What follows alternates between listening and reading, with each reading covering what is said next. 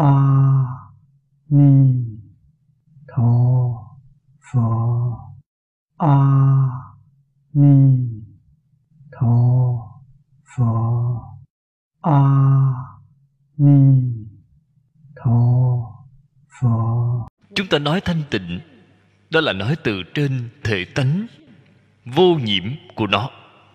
Quyết định, không có ô nhiễm. Không có ô nhiễm nói nó là thanh tịnh ở chỗ này là nói nó bất động. Quả thật, tự tính vốn dĩ là bất động.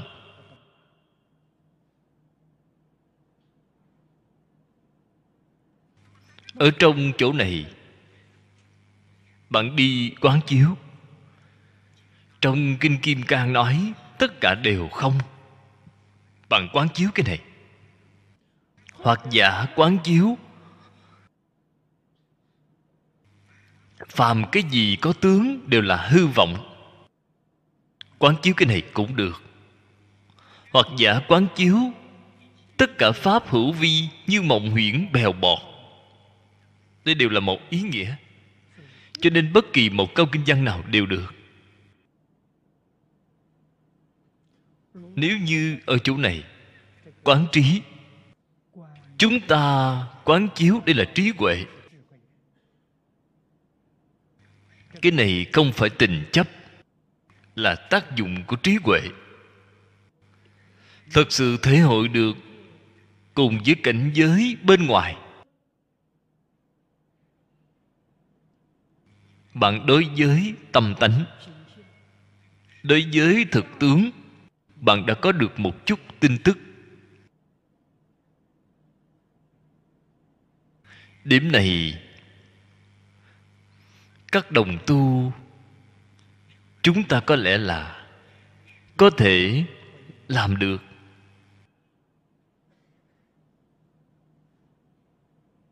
Tôi vừa mới nói được một chút tin tức. Thời gian không phải rất dài. Nếu như cái cảnh giới này bạn vừa được là được vĩnh viễn, thế bạn đã thành pháp thân đại sĩ rồi bạn đã chứng nhập rồi.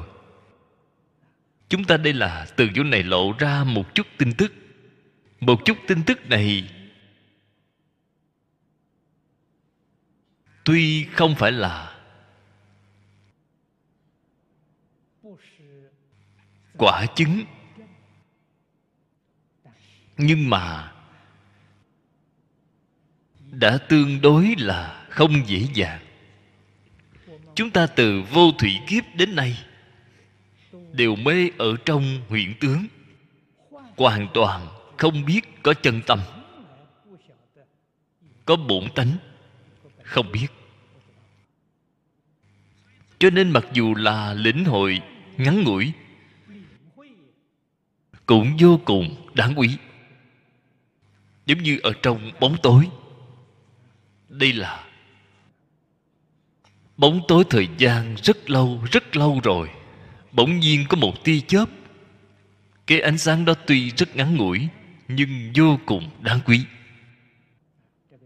Cái đó chính là khi tâm địa bạn ở một niệm thanh tịnh, là một niệm tương ưng, phát ra ánh sáng đó.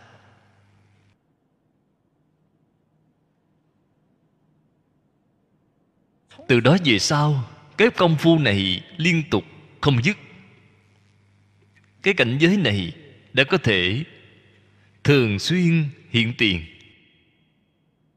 Đây là cảnh giới tốt. Nhược lĩnh hội đắc thực tướng tiện thị phi tướng. Thực tướng là gì? Chính là tự tánh của tất cả dạng pháp. Bản thể của tất cả dạng pháp ở chỗ này nói tuy rất dễ dàng, nhưng làm thì vẫn thật sự là không đơn giản.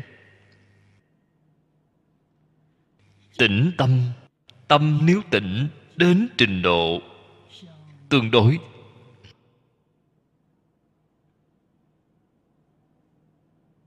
Không phải đem ý nghĩ thô, vọng tưởng thô buông xả đi, thì cái tâm này của chúng ta liền tỉnh ngay cái tĩnh tâm đó không có tác dụng. Không thể hội được. Nhưng mà người học giáo giáo lý nhiều, ít cũng có chút giúp ích. Giáo tông nói, một sát na có tình trạng tương tục sanh diệt, nghiệp quả 900 lần. Cái lĩnh hội đó có thật sự là nói, chính là thể hội được cái hình ảnh này. Cảnh giới chân thật, nếu như bạn nhìn thấy rồi, đó chính là trong kinh nói là bồ tát bát địa, đó không phải bồ tát phổ thông nhìn thấy a la gia thức. Chúng ta tâm thanh tịnh, tuy không thể nhìn thấy, giống như tiếp xúc được cái bóng vậy. Cổ nhân có thí dụ, giống như đốt lửa. Tuy chưa có tiếp cận lửa, nhưng mà hơi ấm của lửa. Tiếp xúc được rồi. Chưa có tiếp xúc được lửa, nhưng tiếp xúc được hơi ấm. Chính là cái ý này. Bạn có thể thể hội tiếp xúc được một chút bầu không khí này. Cái bầu không khí này là rất đáng quý. Nhất định phải hiểu được thực tướng, tức là phi tướng.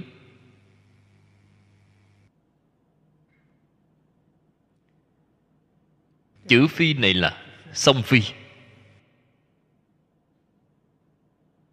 Nó không phải tướng trạng, cũng không phải là không ngờ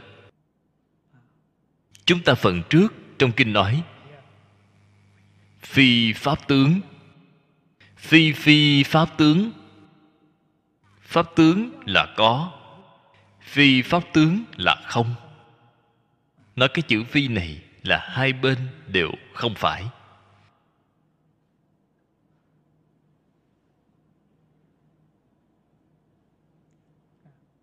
Nhân thử tiện lĩnh hội đắc tâm trung. Thiểu hữu tướng, bất tướng. Bất tướng là không. Đây là nói ở trong tâm bạn. Hơi có một chút. Mảy may chấp trước. Có cái có tướng, hoặc giả có cái không tướng. Thế là bạn đã trái lại với thực tướng rồi là bạn không thể nhìn thấy thực tướng. Thực tướng chính là chân như bổn tánh. Bạn không nhìn thấy tánh. Cho nên, phàm phu chúng ta không nhìn thấy tánh. Vì sao vậy? Phàm phu chấp có. A la hán bích chi phật cũng không thấy tánh. Nguyên nhân gì vậy? Họ chấp không. Họ chấp vào tướng phi pháp.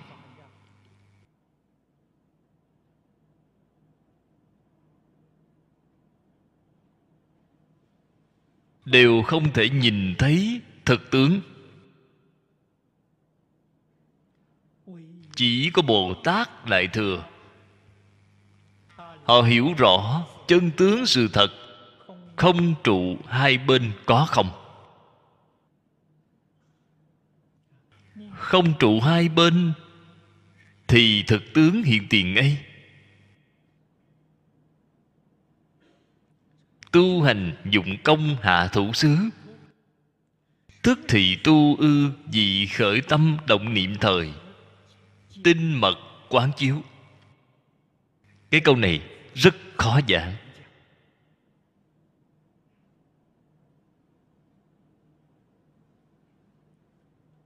Vì thế đó, trên quán chiếu thêm một chữ tinh mật. Có khởi tâm đồng niệm để quán chiếu không vậy? Vừa khởi tâm động niệm, liền sai rồi. Họ có phải có quán, có chiếu không? Thật sự có. Nhưng mà họ không có khởi tâm, không có đồng niệm. Là giống như chiếc gương soi tướng cảnh giới bên ngoài vậy. Nó có chiếu hay không, nó có chiếu, nó cũng quán, nó cũng chiếu. Nhưng mà nó quyết định không có khởi tâm động niệm.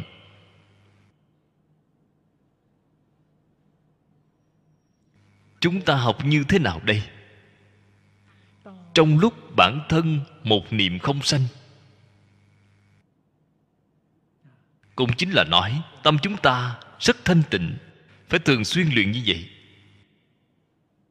Không có vọng tưởng, không có phân biệt, không có chấp trước. Tâm rất thanh tịnh. Quán chiếu như thế nào? Mắt thấy sắc. Tai nghe tiếng. Sáu căn tiếp xúc cảnh giới, sáu trần bên ngoài. Biết rất rõ ràng, rất minh bạch cái lúc này gọi là quán chiếu. Động một niệm phân biệt là sai rồi. Là rơi vào trong phạm vi của ý thức. Các vị phải biết một cái nguyên tắc. Quán chiếu là không dùng tâm ý thức. Tâm là a la gia. Ý là mạt na, thức là ý thức thứ sáu. Không dùng tâm ý thức, cách không dùng như thế nào? Ý thức thứ sáu là phân biệt. Không phân biệt là không dùng ý thức thứ sáu. Thức thứ bảy là chấp trước. Không chấp trước là không dùng thức mạt na thức thứ tám là hàm chứa chủng tử. Cũng chính là chúng ta gọi là trí nhớ. Ta không dùng cái này, đó là không dùng thức thứ tám.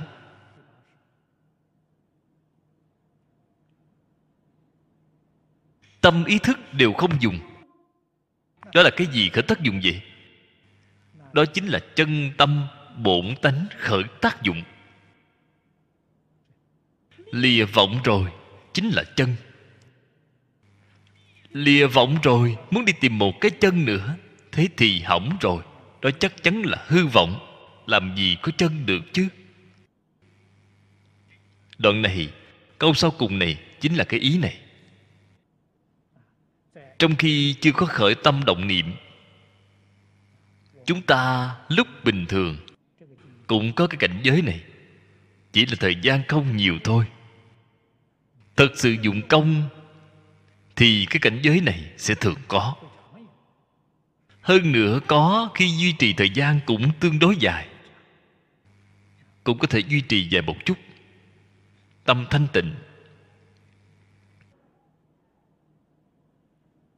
Vào lúc này, sáu căn tiếp xúc cảnh giới sáu trần. Nếu như vừa cảm thấy có một chút công phu thế thì hỏng rồi, bạn đã rơi vào trong vọng tưởng rồi.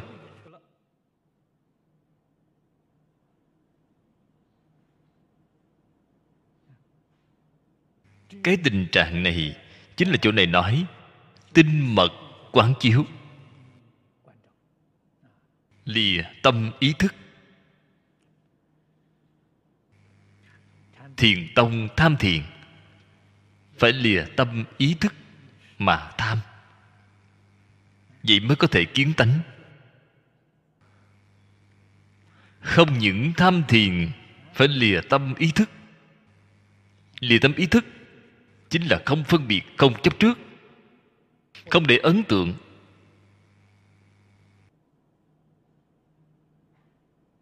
Nó là thuộc về chiếu kiến. Nghiên giáo cũng phải lìa tâm ý thức. Không lìa tâm ý thức, không thể khai ngộ. Thiền tông gọi là khai ngộ, giáo hạ gọi là đại cai viên giải.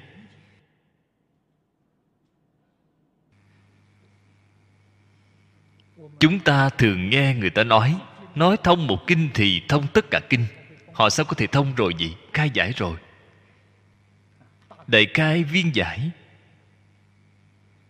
Người niệm phật chúng ta cũng phải lìa tâm ý thức. Nếu như lìa tâm ý thức, bằng một câu a di đà phật này, gọi là lý niệm. Bạn được nhất tâm bất loạn là lý nhất tâm bất loạn. Tương lai dẫn sanh thế giới cực lạc sanh về thực báo trang nghiêm độ. Cái phẩm vị đó là cao rồi đương nhiên cái sự việc này không dễ dàng như vậy. Phàm phu thông thường chúng ta tập khí, phiền não, vọng tưởng vô cùng sâu nặng. Không phải không muốn đoạn đoạn không hết. Vẫn là suốt ngày đang khởi vọng tưởng. Ngủ mà còn thấy ác mộng, thế thì có cách gì bây giờ? Vậy thì nghĩ đến tu pháp môn khác khó. Bạn tham thiền, không có cách gì khai ngộ. Bạn nghiệp chướng quá nặng. Bạn học giáo không thể đại khai viên giải được. Bởi vì bạn không cách gì lìa khỏi phân biệt. Chấp trước, niệm phật thì được.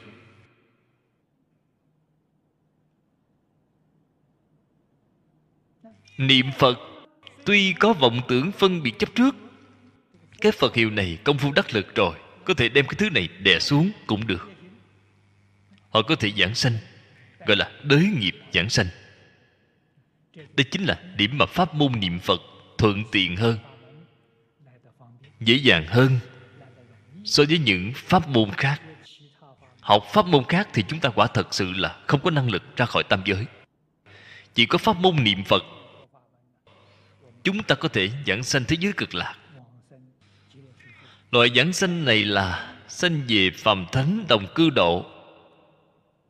Không phải thực báo trang nghiêm độ. Tuy không phải, cũng không sao. Đến thế giới tây phương cực lạc rồi. Cái nơi này rất thù thắng. Gọi là một sanh thì tất cả sanh. Chúng ta sanh đồng cư độ. Phương tiện độ, thực báo độ, tịch quan độ. Đến nơi đó, đồng thời đều nhìn thấy cả. Không giống như mười phương cõi nước chư phật. Bốn độ, họ có cách biệt. Không ở cùng nhau. Trong đó có giới hạn. Phàm thánh đồng cư độ không nhìn thấy a la hán bích chi phật của phương tiện hữu dư độ.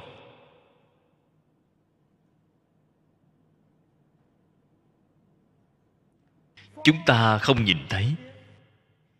Những bậc thánh la hán của phương tiện hữu dư độ này không nhìn thấy bồ tát của thực báo độ. Nó có chướng ngại. Có khoảng cách thế giới tây phương cực lạc không có. Bốn độ sống cùng nhau.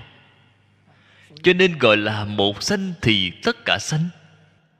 Chúng ta về thế giới tây phương, bạn có thể nhìn thấy la hán, nhìn thấy bích chi phật nhìn thấy bồ tát. Mọi người hàng ngày sống cùng nhau. Cho nên cái thế giới này vô cùng đặc thù.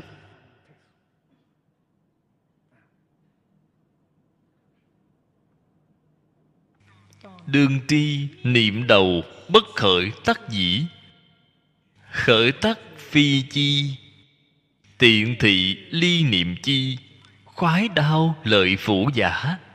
Khỉ phi tối diệu quán môn.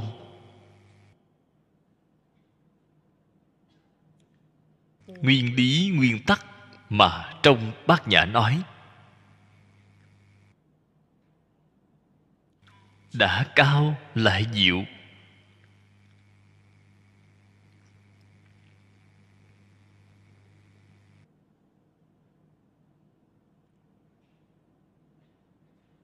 nhưng mà đối với phạm phu, tập nghiệp sâu nặng như chúng ta mà nói là quá khó. ý nghĩ không khởi thì thôi đây khởi lên một cái vọng niệm. Khởi tắc phi chi, bạn phi như thế nào đây? Phi là đem nó trừ bỏ. Vọng niệm khởi lên bạn dùng phương pháp gì để trừ đây? Trong kinh kim cang nói, phàm cái gì có tướng đều là hư vọng. Có trừ bỏ được không? Không trừ được. Trong tâm bạn vẫn còn một cái phàm. Cái gì có tướng đều là hư vọng. Lại khởi cái vọng niệm rồi. Vọng niệm không thể trừ được vọng niệm. Vậy mới biết là khó.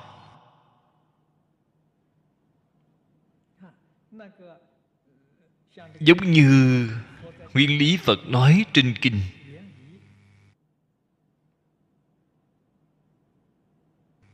Vì cho chúng ta cách quán. Ương vô sở trụ, nhi sanh kỳ tâm chúng ta niệm câu này thì trong tâm đã chấp câu này từ lâu rồi, đã có trụ từ lâu rồi, làm gì là vô trụ được chứ? Phàm sở hữu tướng niệm cái niệm này ở trong tâm phàm sở hữu tướng, bốn cái chữ đó rất rõ ràng, đã chấp tướng rồi.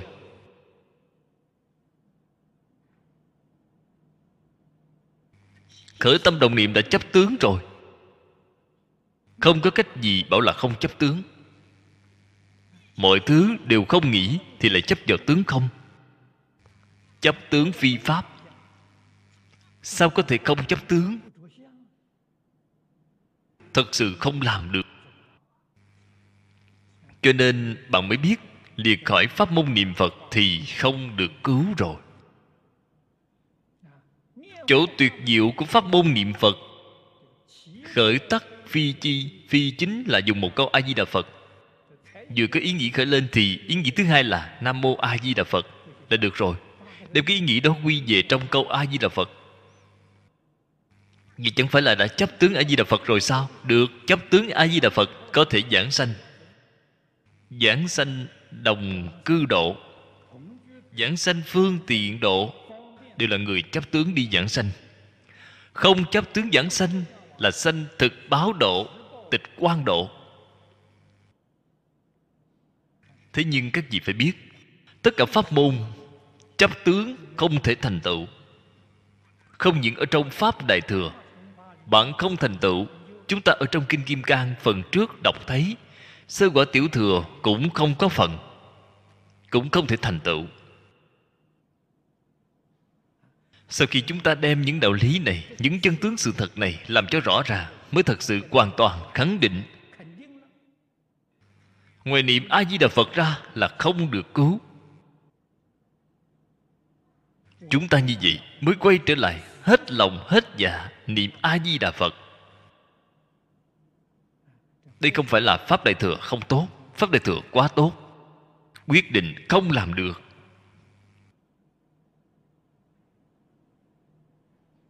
Cho nên chúng ta học đến chỗ này. Phương pháp duy nhất chính là đem nó quay trở về trên câu phật hiệu quay trở về trên tịnh độ. Cái phương pháp này là tối diệu. Cái phương pháp này là tối thù thắng. Bạn xem, nếu như bạn dùng cái phương pháp này của kinh kim cang, phần trước đã nói đây là trí niệm. Chúng ta quay về bên phía phật hiệu này, đây là tịnh niệm. Tịnh niệm còn thân thiết hơn trí niệm.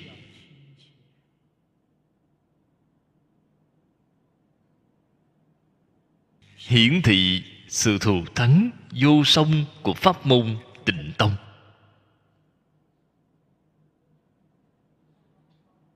Lục độ dạng hạnh, nhất nhất như pháp tinh tấn tu hành.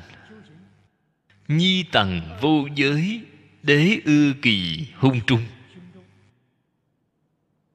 Lục độ. Từ bố thí, trì giới những nhục tinh tấn thiền định đều là thuộc về sự. Thuộc về sự tướng.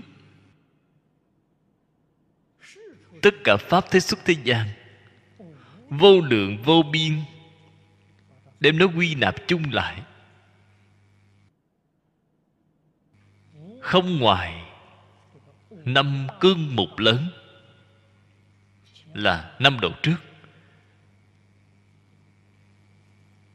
Phía sau câu này, tầng vô giới đế ư kỳ hung trung. Câu này là bát nhã ba la mật. Sự có làm không gì, làm phải chăm chỉ làm, phải nỗ lực làm.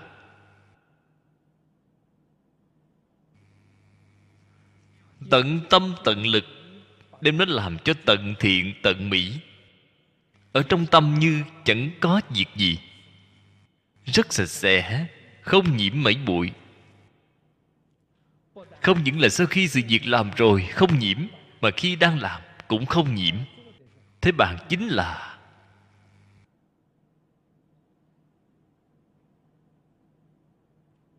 đang tu học đại thừa chân thật.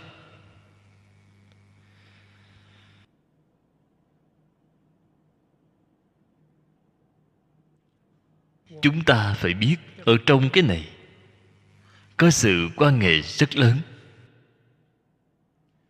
Ở trong tâm vừa có dính nhiễm, chính là nghiệp luân hồi rồi. Chỉ cần có một mảy may dính nhiễm.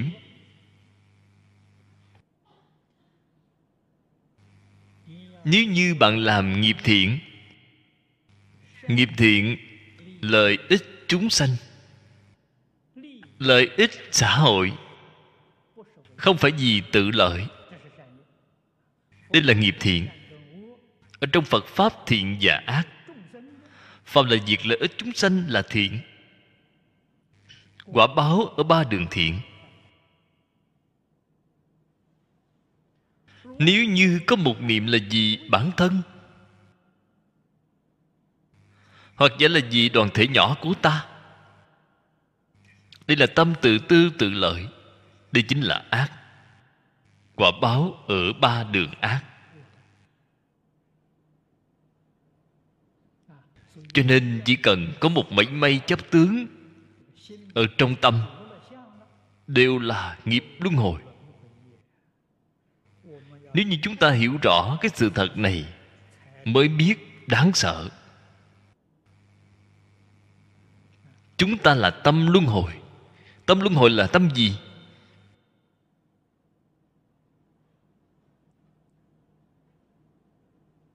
Vọng tưởng phân biệt chấp trước. Đây là tâm luân hồi gọi là ba tâm hai ý. Bạn dùng ba tâm a là gia mạt na ý thức.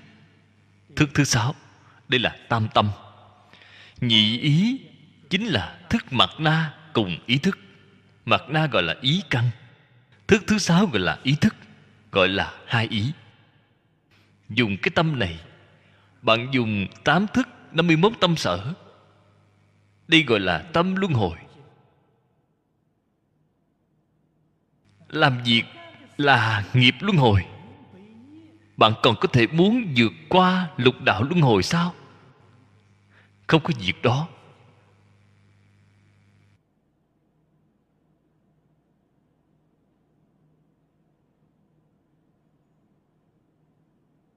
Không ra khỏi luân hồi. Thì thọ khổ không có cùng tận. Nói lời thành thật là quá đáng sợ. Nếu muốn đời này thoát khỏi luân hồi, bất kể bạn làm việc ở trong ngành nghề nào, bạn chỉ cần đem cái tâm đó thay đổi một chút, thì bất kỳ một ngành nghề nào cũng là sự nghiệp bồ tát bạn xem, cái đó lập tức liền chuyển rồi.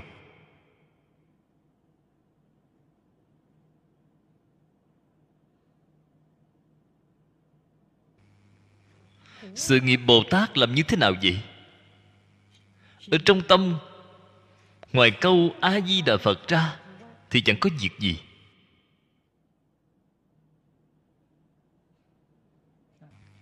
Ngành nghề ta làm ta tận tâm tận lực làm làm đến tận thiện tận mỹ, phục vụ cho xã hội, phục vụ cho đại chúng. Không những phục vụ mà còn làm tấm gương cho đại chúng xã hội.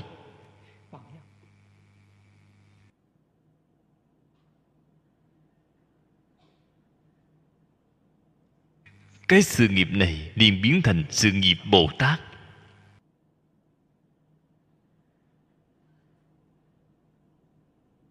Phổ độ chúng sanh. Khiến người cùng ngành với bạn học tập theo bạn.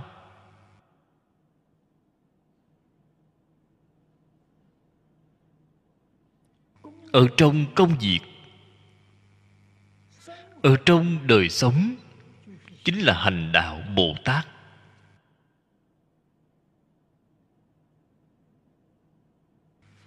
Đạo bồ tát, sự nghiệp bồ tát không có lìa khỏi phạm vi đời sống thường ngày chúng ta. Chúng ta cái quan niệm này có thể chuyển lại được không?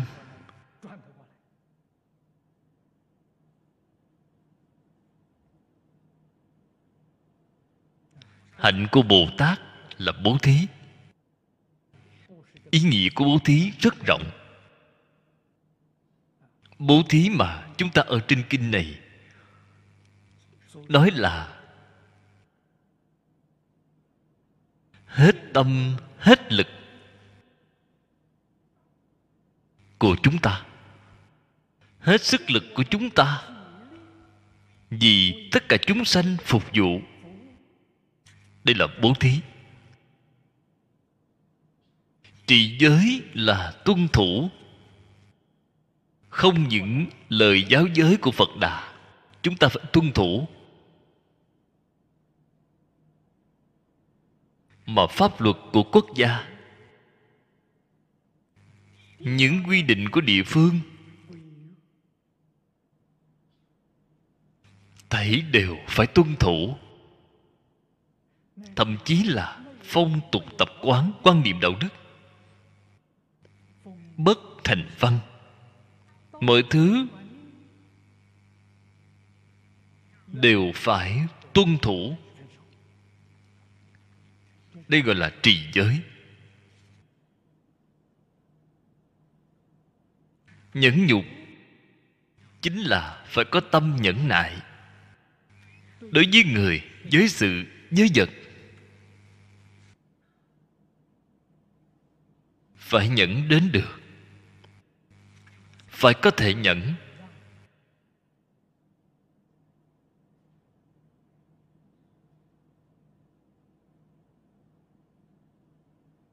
trong kinh kim cang. Thế tôn ở trong hạnh bồ tát đặc biệt nhấn mạnh, bố thí và nhẫn nhục. Bạn thấy trong kinh kim cang lục độ, chỉ có hai điều này là nói nhiều nhất.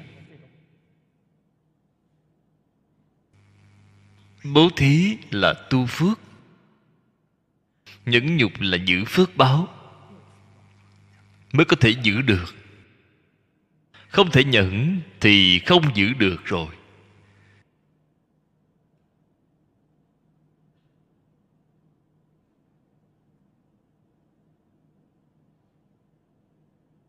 Tôi còn nhớ năm xưa đọc sách. Bây giờ tên tuổi của triều đại đều quên mất rồi. Có ghi chép như vậy.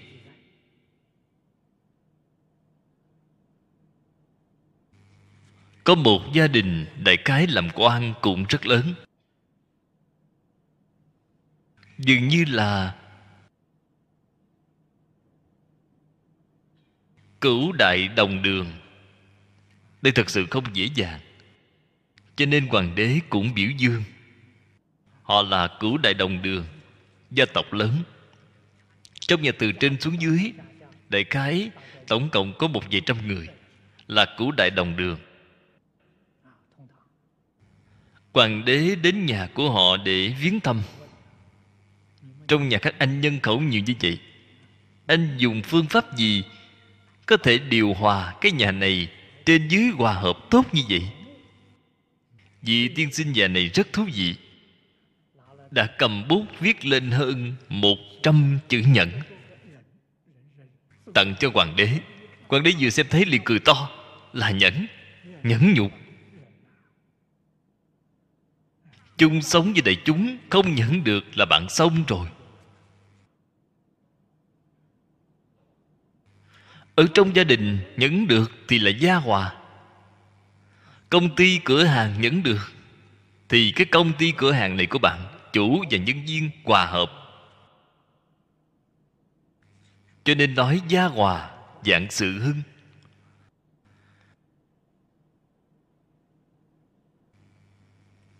Lão tiên sinh này trả lời hoàng đế rất thú vị. Đã viết hơn một trăm chữ nhẫn. Không nhẫn được thì không thể thành tựu. Cho nên hạnh của bồ tát là niệm niệm vì chúng sanh. Niệm niệm đều vì lợi ích chúng sanh, không có nghĩ đến bản thân. Nghĩ đến bản thân liền có phân biệt chấp trước rồi. Liền có vọng tưởng, nghiệp bạn tạo là nghiệp luân hồi. Ở trong luân hồi, nhân quả vô cùng đáng sợ. Không nên cho rằng việc mình làm là nghiệp thiện, việc tốt, việc tôi làm là phật sự. Nếu như bạn không đem xử lý mọi thứ làm rõ ràng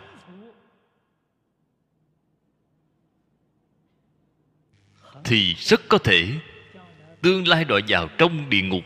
Vẫn không biết tại vì sao mình bị đọa. Sự việc này, các vị có thể thử xem. Pháp sư quán đảnh để thế chí bồ tát niệm phật viên thông chương. Pháp sư quán đảnh, ở phần sau bản chú giải này, nói ra người niệm phật. Có một trăm loại quả báo khác nhau. Có người niệm phật giảng sanh thế giới cực lạc thành phật rồi.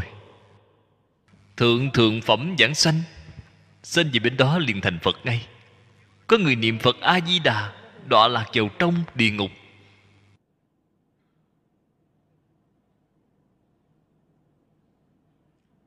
Tôi vào thời đó là học trò.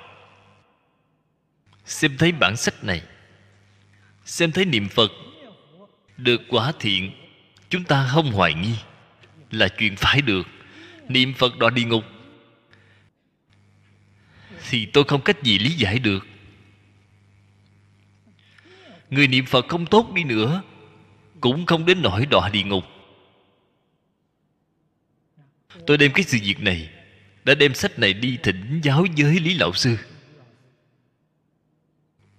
Lý lão sư vì nhìn thấy vấn đề lớn này, bảo tôi không giảng cho một mình anh nghe. Khi tôi giảng kinh sẽ giảng cho đại chúng nghe. Thì vì chúng tôi tuyên thuyết ra rồi. Tuy trong miệng niệm phật, mà trong tâm đem phật pháp làm việc kinh doanh để tự tương tự lợi, vậy là đọa địa ngục cái này tội nặng.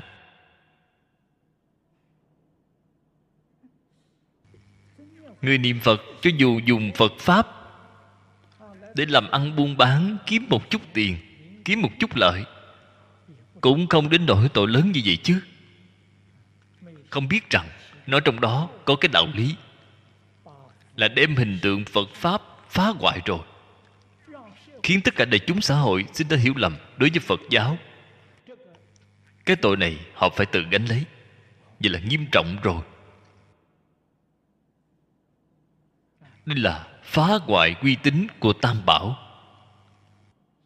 Chướng ngại tính tâm của biết bao nhiêu người tu học phật pháp?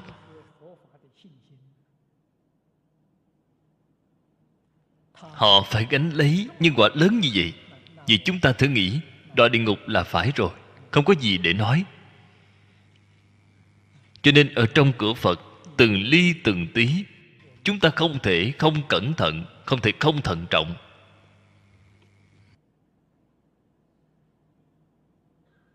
Và còn nữa là vật tam bảo, tổn hoại tam bảo, trộm cắp của tam bảo đều là đọa địa ngục a tỳ. Sự việc này chúng tôi trước đây cũng là không nghĩ ra đồ vật ở trong đạo tràng.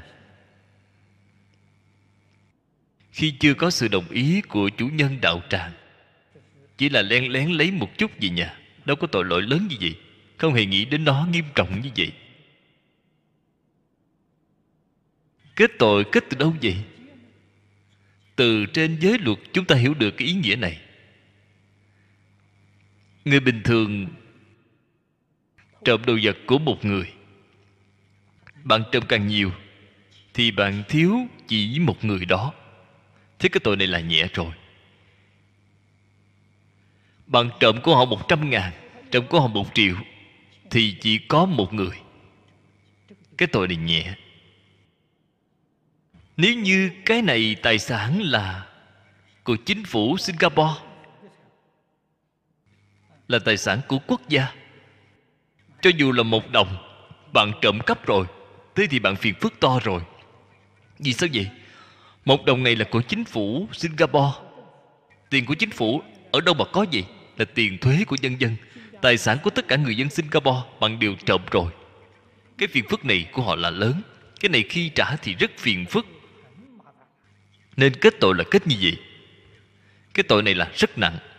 Tuy trộm rất ít nhưng mà tội thì nặng vô cùng bạn biến thành người trộm tài sản của nhiều người như vậy.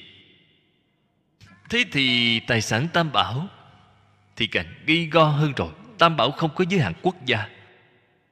Không những không có giới hạn quốc gia, mà còn không có giới hạn cõi phật.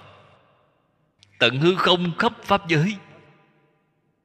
Ở trong tất cả mười phương ba đời, tất cả cõi nước chư phật, tam bảo đều có phận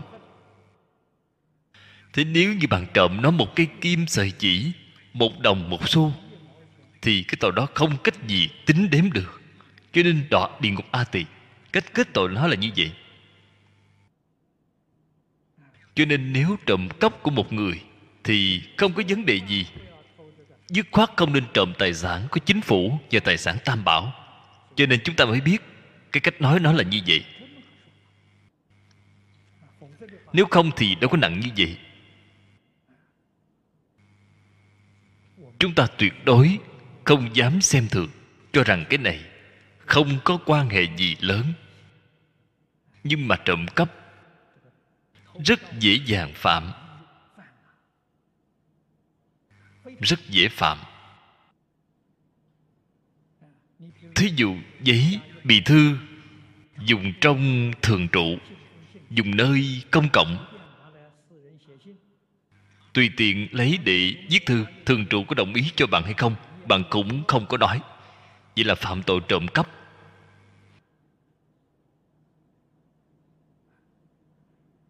Thật sự là phải vô cùng thận trọng, cẩn thận. Thế vật phẩm để bên ngoài, kết duyên cái đó không có sao. Bạn lấy nhiều một chút, đó là kết duyên với bạn, là quà tặng cho bạn. Không phải đồ kết duyên thì không được. Vật thường trụ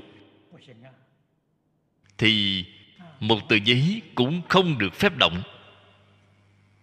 Điều này chúng ta nhất định phải rõ ràng, phải hiểu rõ.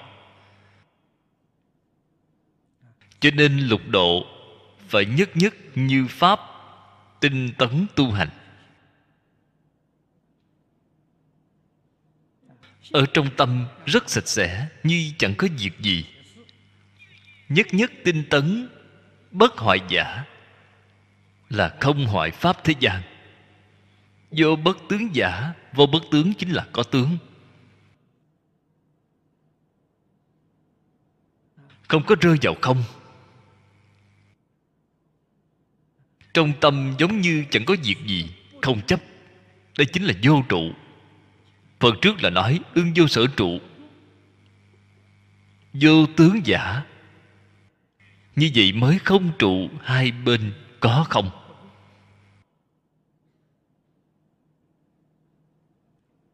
Là đã tương ưng với thể, tướng tác dụng của tự tánh. Đây gọi là thuận theo tự tánh. Cái này là phật bồ tát. Tất cả pháp, thế gian, việc đến thì ứng sự việc đến rồi thì làm, việc xong rồi thì nghĩ nghĩ là trong tâm không có chấp trước. Việc đến rồi, rất nhiều việc cần phải dùng suy nghĩ. Chúng ta là dùng suy nghĩ. Cần dùng lao lực thì chúng ta dùng lao lực. Tận tâm, tận lực làm tốt sự việc này. Sau khi việc làm xong rồi, ở trong tâm một chút dấu vết cũng không có. Rất sạch sẽ. Nhìn thì đúng. Cái này chính là ương vô sở trụ nhi sanh kỳ tâm.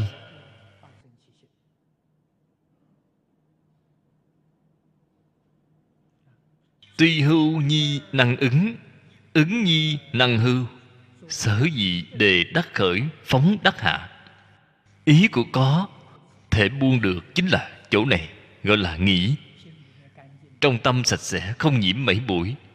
Đề khởi tức là phải làm. Việc bổn phận của chúng ta, phải chăm chỉ nỗ lực mà làm.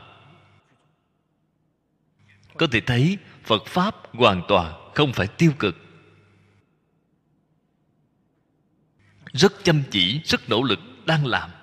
Sự nghiệp, lợi ích, tất cả chúng sanh thế gian bất kỳ ngành nghề nào cũng là lợi ích xã hội, lợi ích đại chúng. Vì đại chúng phục vụ,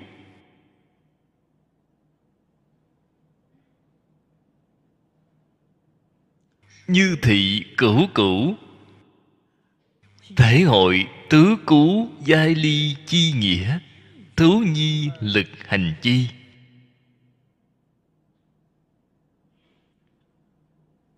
Tiện năng tố đáo. Ứng thời tiện thị, hưu thời hưu thời tiện năng, ứng thời. Tự nhiên lưỡng biên bất trước, tứ cú giai ly, thử hữu, thị tối diệu hành môn. Tứ cú. Ở trong phật pháp thường nói tứ cú bách phi. Tứ cú này là tứ cú căn bản. Cú thứ nhất là có. Cú thứ hai là không. Cú thứ ba là cũng có, cũng không. Cú thứ tư là không có, không không. Đây gọi là tứ cú. Tứ cú này là tổng tất cả pháp. Đem pháp, thế xuất thế gian thấy đều bao gồm cả rồi tóm lại, không thể ra khỏi tứ cú này. Từ trong cái tứ cú này triển khai tiếp, chính là vô lượng vô biên cú. Không chỉ một trăm cú, là vô lượng vô biên cú. Cái này là căn bản của vọng tưởng chấp trước.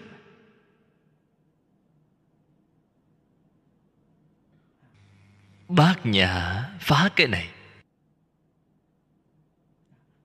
Như thị cửu cửu thể hội. Tứ cú giai ly. Không trụ hai bên có không?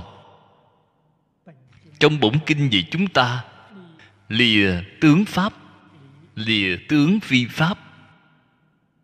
Phi tướng phi phi tướng chính là cái ý này. Cái đạo lý này hiểu rõ rồi.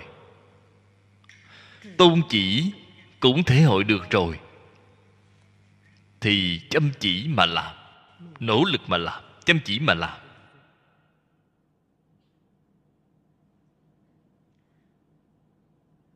Lực hành chính là ở trong đời sống, ở trong công việc, ở trong đối nhân sự thế tiếp vật.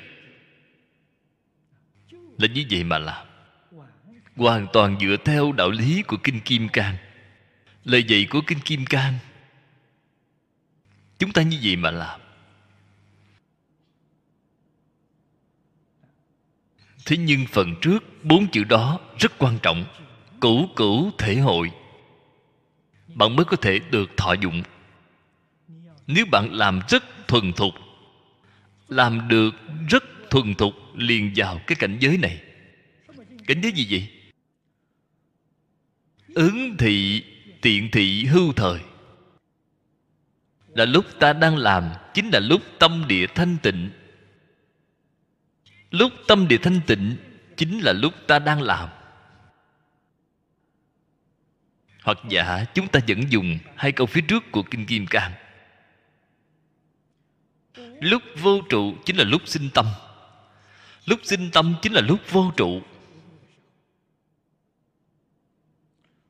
Vô trụ chính là ở trong tâm rất sạch sẽ, không nhiễm mảy bụi.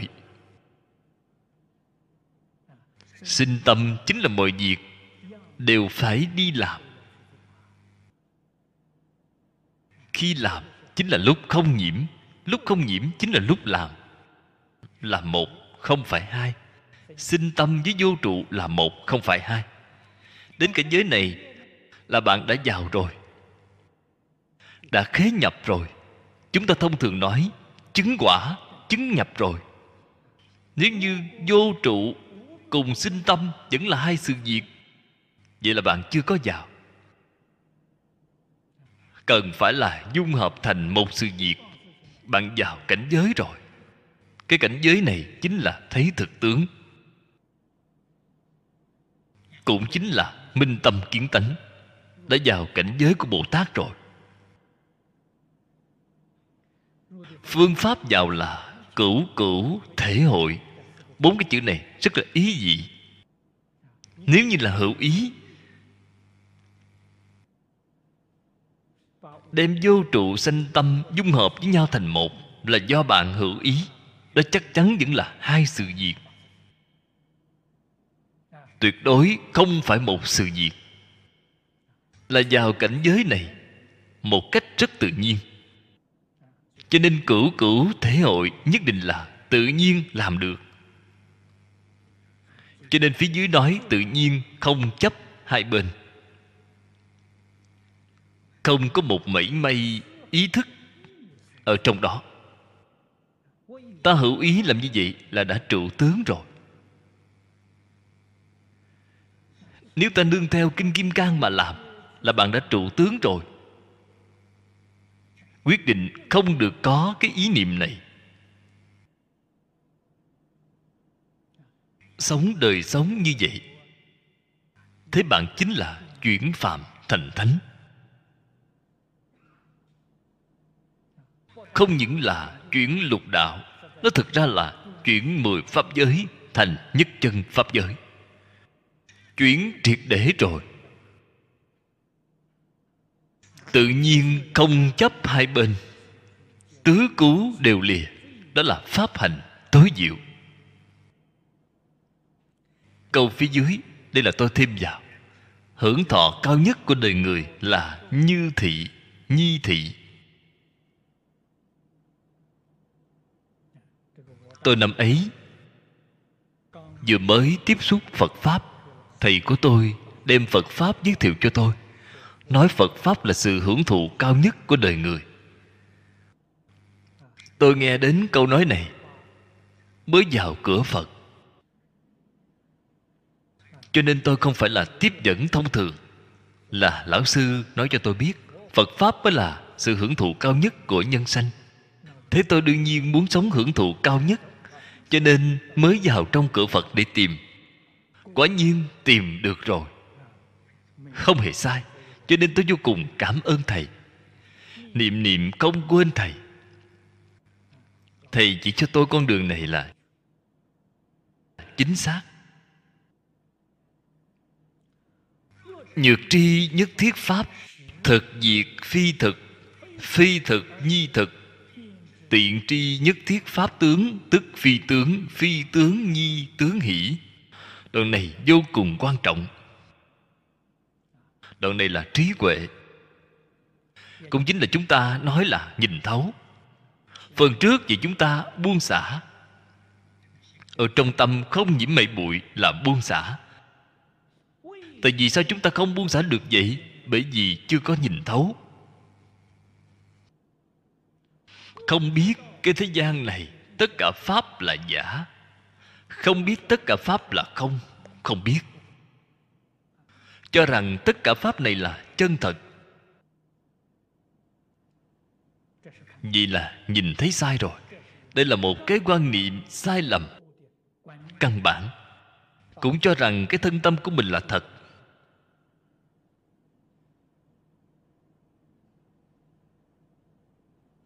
Tất cả dạng sự dạng vật cũng cho rằng là thật. Thế là ở trong này khởi ký nghĩ tự tư tự lợi khởi ý nghĩ phân biệt chấp trước. Ái thủ hữu, như vậy mới tạo nghiệp. Nghiệp lực lại biến ra cảnh giới. Giáo nghĩa tướng tông, nói với chúng ta.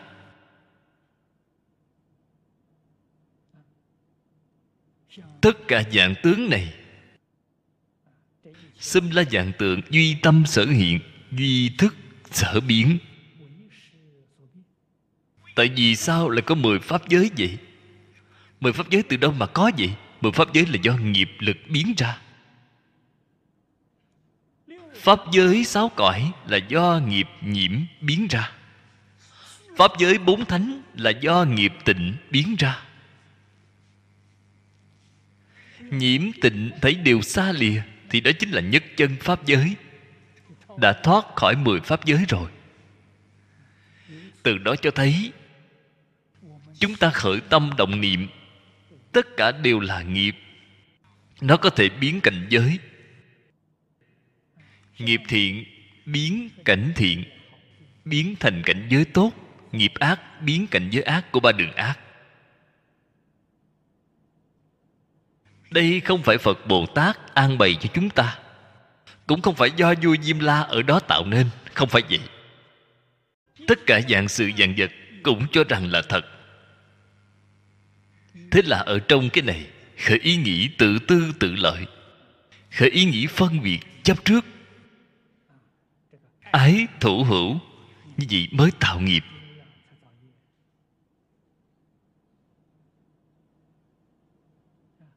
Nghiệp lực lại biến ra cảnh giới. Giáo nghĩa tướng tông nói với chúng ta tất cả dạng tướng này xâm là dạng tượng.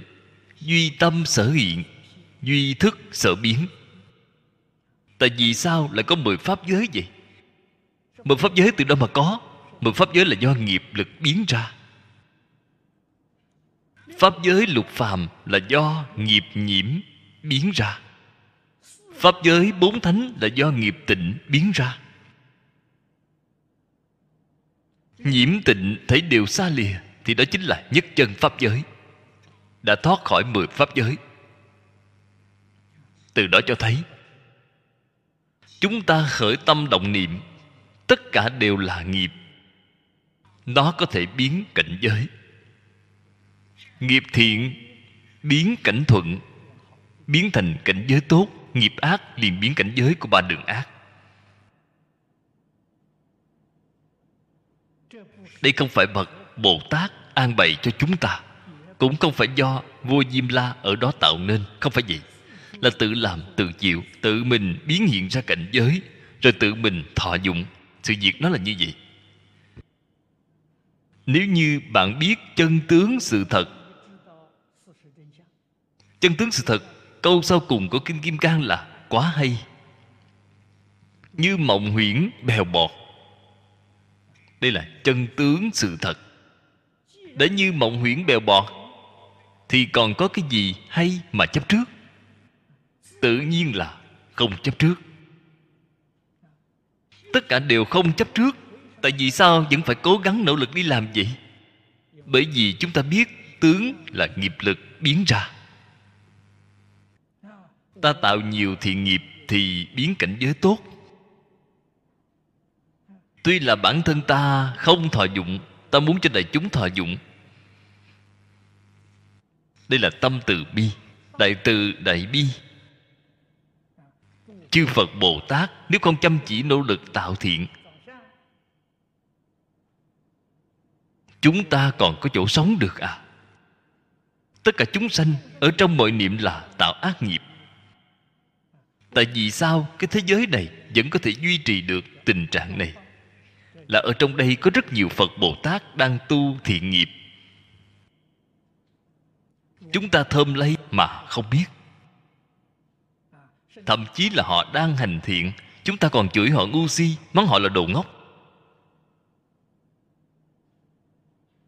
Chúng ta đang tạo ác nghiệp, họ đang hành thiện nghiệp. Cho nên duy trì cái thế giới này vẫn có thể duy trì được. Không đến nỗi trở nên hỏng hơn, đạo lý là chỗ đó.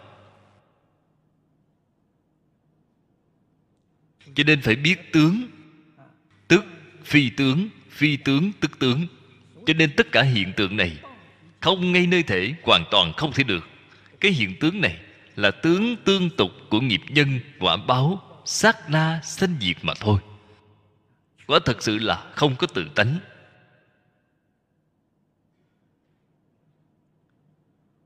Phật thuyết nhất thiết pháp, đảng thị huyễn tướng, nhi vô thực thể đây chính là đã nói rõ. Tướng tương tục của một sát na 900 lần sanh diệt. Quả thật sự là không có tự tánh, là không có thực thể. Đương thể dài không, thể duy tịnh tâm. Bản thể của nó là gì vậy? Bản thể là thanh tịnh. Nên nói rằng dạng pháp duy tâm. Tâm là năng biến, năng hiện tướng là sở hiện, sở biến. Lại nói ngoài tâm không có pháp. Đây là thật, tất cả mọi pháp. Không những là mười pháp giới, ngay cả tịnh độ nhất chân pháp giới của chư phật bồ tát cũng là duy tâm sở hiện. Ngoài tâm tánh ra thì không có một pháp nào khác. Đây là sự thật cố khả tụ chư pháp dĩ minh thực tướng nhân chư pháp chi thực tướng, tức thị tánh cố. Thực tướng chính là bổn tánh, chính là chân tâm. Nói ra rất nhiều danh từ thuật ngữ, kỳ thực là một sự việc.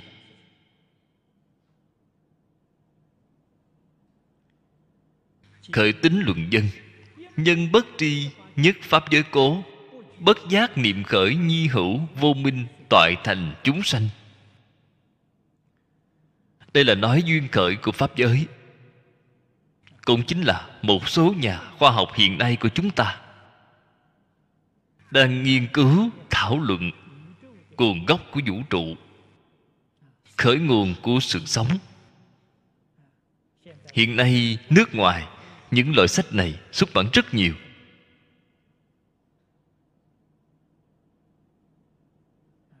Nhưng mà đều chưa tìm ra.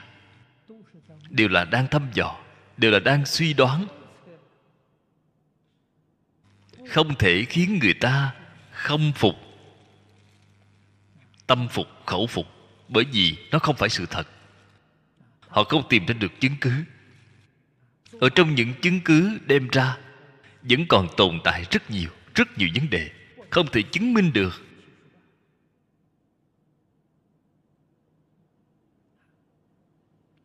Nguồn gốc. Duyên khởi của vũ trụ.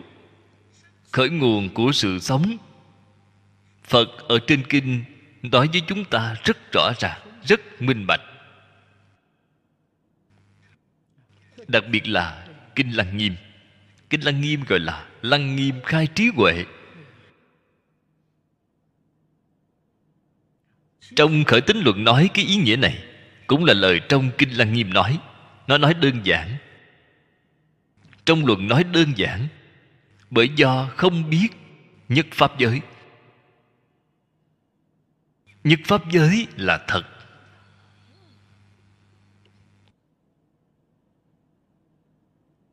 Sự khác biệt giữa chúng sanh cùng phật ở chỗ nào vậy? Mê ngộ khác nhau.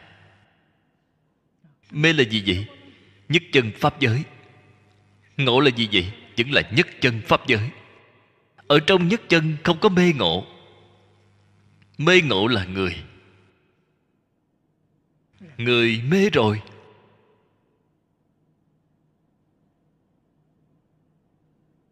Sau khi mê rồi, liền phiền phức ngay. Một niệm bất giác mà khởi vô minh. Bạn muốn hỏi, tại vì sao lại có một niệm bất giác? Bởi vì không biết nhất pháp giới. Không biết vốn dĩ chính là nhất pháp giới. Nhất pháp giới đó thật ra chính là cái mà phần trước đã nói. Duy tâm sở hiện. Tâm là một. Cho nên tướng hiện ra cũng là một. Tâm là chân như, nên tướng hiện cũng chân thật nhất chân pháp giới chính là chân tâm sở hiện. Ở trong đây không có vọng, không có hư vọng, không có vọng tưởng, không có phân biệt, không có chấp trước. Hiện ra là cảnh giới này. Ở trong bốn loại tịnh độ là thực báo trang nghiêm độ. Thực chính là chân thực, là không phải hư vọng. Cho nên thực báo trang nghiêm độ chính là nhất chân pháp giới.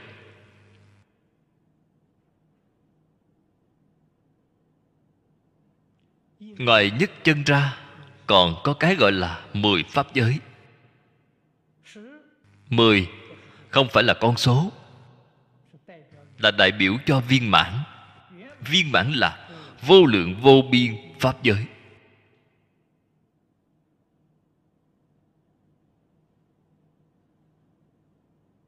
Vô lượng vô biên pháp giới từ đâu mà ra vậy? Từ tâm khác biệt mà ra. Dẫn đường chúng ta hiện nay có mấy trăm người đang ngồi đây. Mỗi người là một pháp giới. Hai người cùng ở trong pháp giới là không có. Hai người các bạn cùng một ý nghĩ, cùng một tư tưởng, không. Mỗi người nghĩ theo cách của mình có vẻ như chúng ta là như nhau. Ở trong kinh lăng nghiêm nói, đồng phân kiến vọng. Cho nên chúng ta ở trong cái pháp giới này, có một bộ phận giống như với người ta, nhưng mà mỗi người là khác nhau. Có cái hoàn toàn không giống như người khác, gọi là biệt nghiệp. Thí dụ cái đèn này, mỗi một cái đèn là biệt nghiệp, ánh sáng nó phát ra ánh sáng giao hòa lại với nhau là đồng phân. Tuy là đồng phân, vẫn là cái nào ra cái nấy. Bạn đem cái đèn này tắt đi, ánh sáng của nó không còn.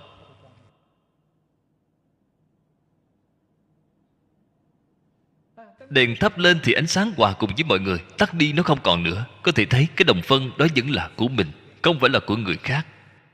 Bạn mới biết, một chúng sanh là một pháp giới. Pháp giới vô lượng vô biên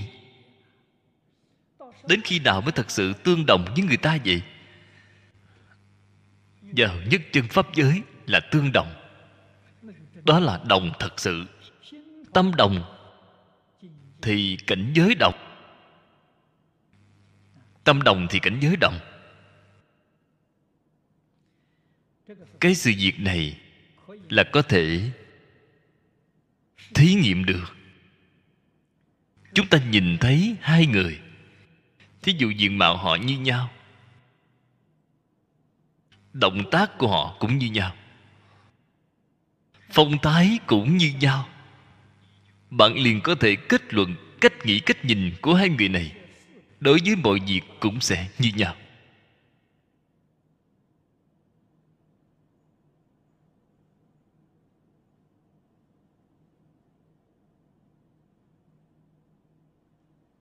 Diện mạo là tâm biến hiện.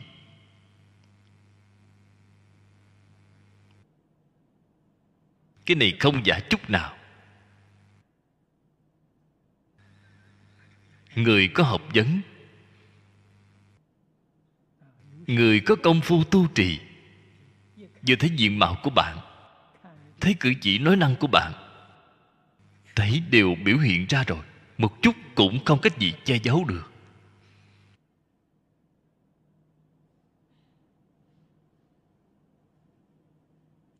Từ chỗ này có thể trắc nghiệm được.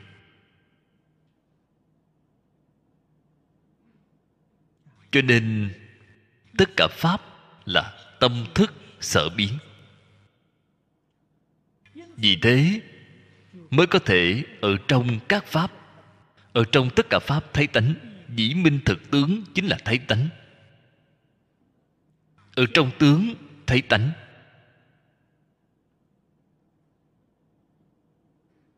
bởi vì thực tướng của các pháp là tánh. Cho nên chúng ta thấy ở trong ngữ lục của thiền tông, có rất nhiều lời nói mỉa mai. Người bình thường chúng ta xem không hiểu, không biết họ nói cái gì.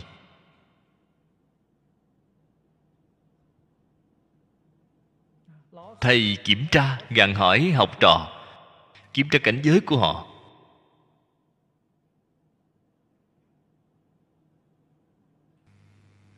Anh đã nhìn thấy cái gì?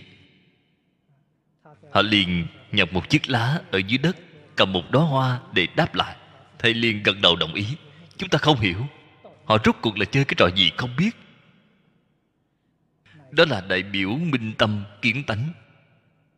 Khi họ hỏi chỗ thấy của bạn xem bạn có nhìn thấy tánh hay chưa? Tánh ở đâu? Nó ra làm sao? Lấy ra bất cứ pháp nào tùy ý. Nó đều là đúng cả chỉ cần bạn thật sự thể hội được tất cả pháp.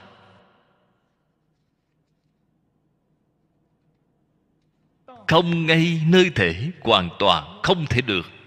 Cái không không thể được chính là tự tánh. Không với có ở cùng nhau. Không phải lìa khỏi cái tướng này, mà có một cái tự tánh khác thế thì sai rồi. Cho nên hễ là trong thiền tông biểu hiện cái này, chúng ta dùng kinh kim cang, cái ý này khi thể hội, đều là có không nhất như. Dạng pháp nhất như. Thể tướng nhất như. Vậy thì đúng. Bạn có thể vào cảnh giới nhất như đó chính là cảnh giới kiến tánh. Chính là cảnh giới minh tâm kiến tánh. Nếu như trong tâm bạn vẫn còn phân biệt là chưa kiến tánh, chỉ cần có phân biệt liền có đối lập là không phải viên dung, là không phải nhất như. Nhất như chính là không hai.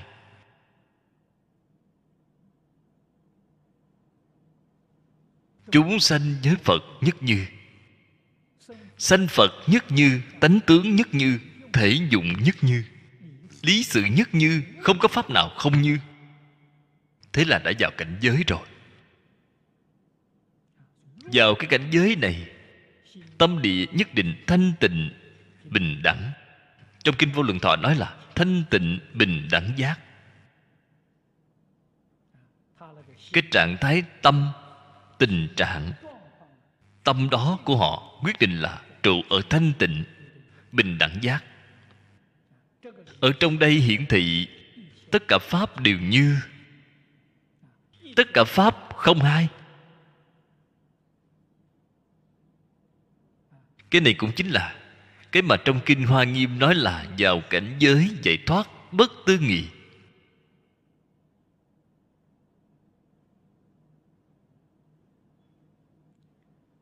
Bởi vì một niệm bất giác thì sanh vô minh.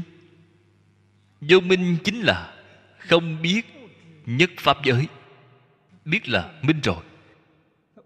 Vô minh chính là không biết, chính là không sáng tỏ.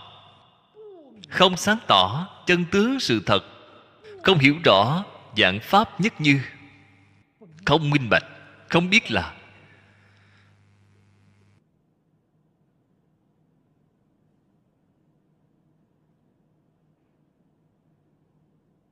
dạng pháp nhất như không biết là cái tướng động, vô minh là tướng động, tâm là động.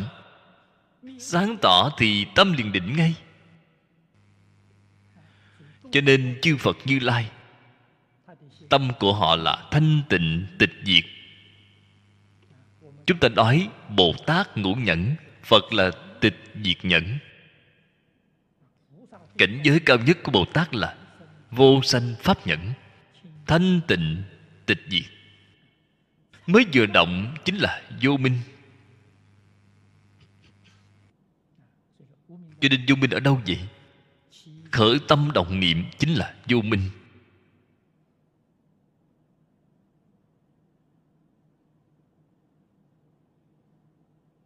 Thế thì có lẽ có rất nhiều người, tôi cũng không khởi tâm động niệm, sao cái gì tôi cũng không biết? Khi người ta hỏi tôi tôi luôn cần phải suy nghĩ, khởi tâm động niệm một chút.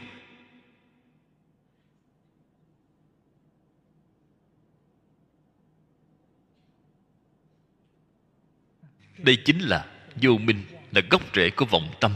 Tâm chúng ta dùng là vọng tâm. Chư phật bồ tát, họ không cần khởi tâm động niệm. Thích ca mâu ni phật năm xưa còn tại thế dẫn kinh thuyết pháp rất nhiều kinh điển đều là người khác thỉnh giáo vấn đề với ngài. Ngài nói, người ta đưa ra một vấn đề, phật có phải suy nghĩ một chút mới trả lời họ phải không?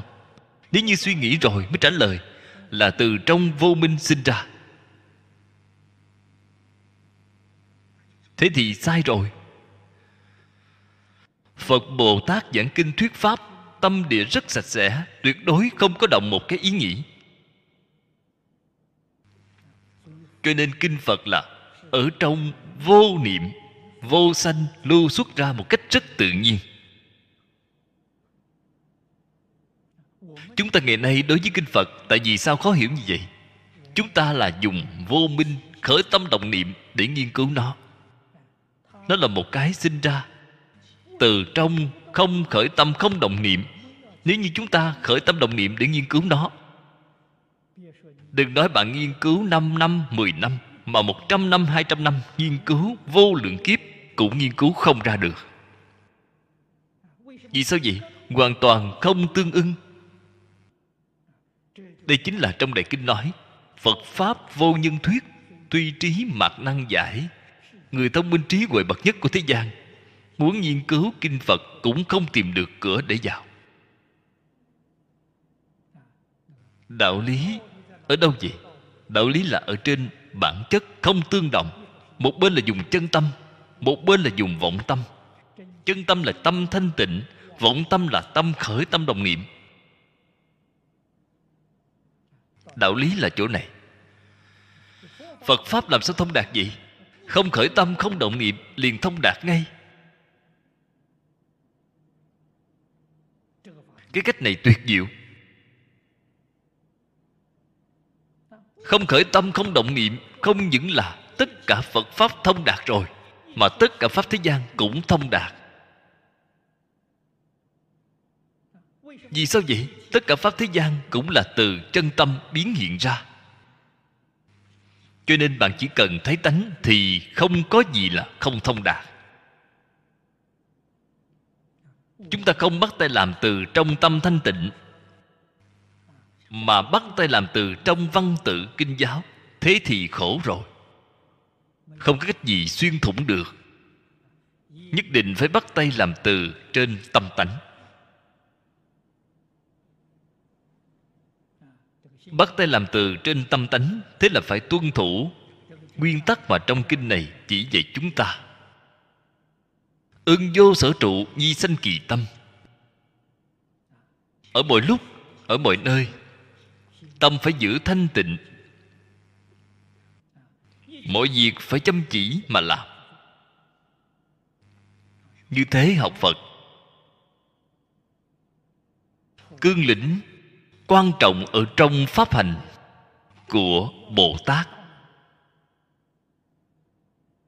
Cũng chính là về chúng ta. Sống phải như thế nào, làm thế nào để làm việc, đối xử người phải như thế nào nói với chúng ta là lục độ mười nguyện. Tên là tổng cương lĩnh, tổng nguyên tắc.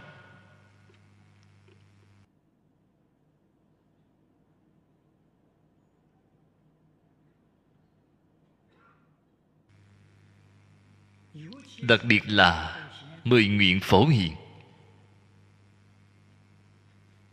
Vô cùng có hiệu quả. Hiệu quả còn thù thắng hơn so với lục độ. Vì sao vậy? Trực tiếp hiển thị công đức của tự tánh. Hay nói cách khác, trực tiếp dùng tánh đức để tu. Ở trong cửu phật thường nói xứng tánh khởi tu. Toàn tu tức tánh, đó là mười nguyện của phổ hiền. Vì chúng ta cung kính tất cả. Cung kính tất cả là tánh đức. Để trừ cái gì vậy? Trừ nghiệp chướng cống cao ngã mạn. Đó là bệnh lớn của tự tánh. Nghiệp chướng nghiệp chướng ở đâu vậy? Cống cao ngã mạn là nghiệp chướng. Tham sân si là nghiệp chướng.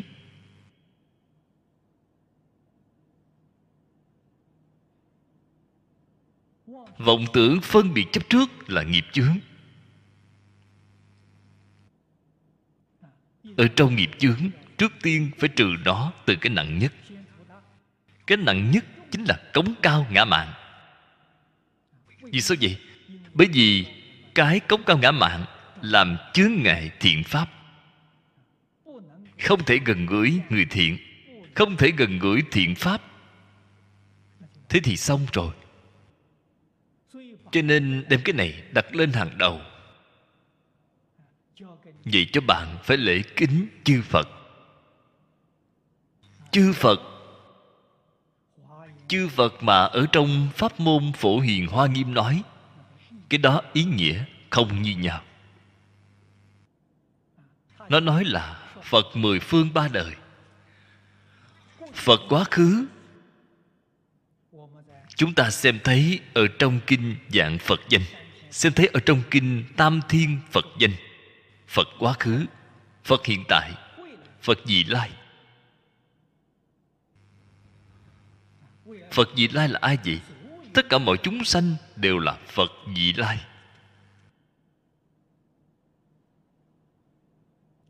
Tất cả chúng sanh này, chúng sanh cũng là nghĩa rộng. Chúng sanh không những chỉ động vật mà thực vật, khoáng vật đều là chúng sanh. Nghĩa gốc của chúng sanh là nhiều duyên hòa hợp mà sanh. Bất kỳ một pháp nào cũng là do nhiều duyên hòa hợp mà sanh, cho nên gọi là chúng sanh.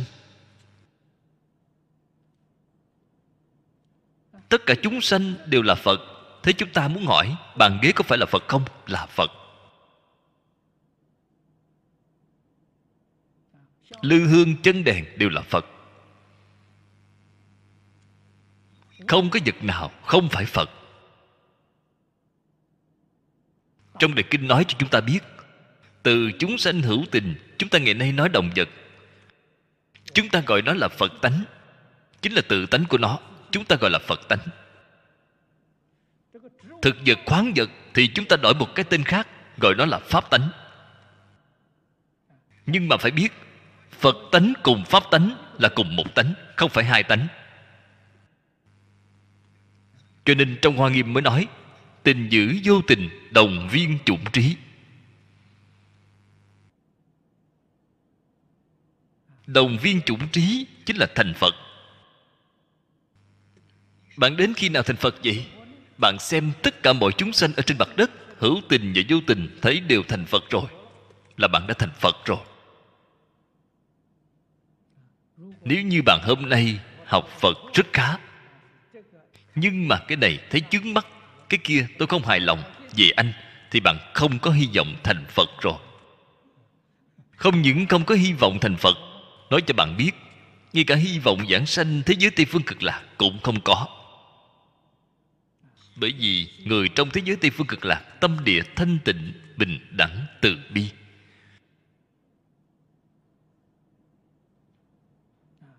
Cho nên bạn nhìn thấy những người không thích, họ niệm phật cũng giảng sanh, bạn cũng giảng sanh rồi.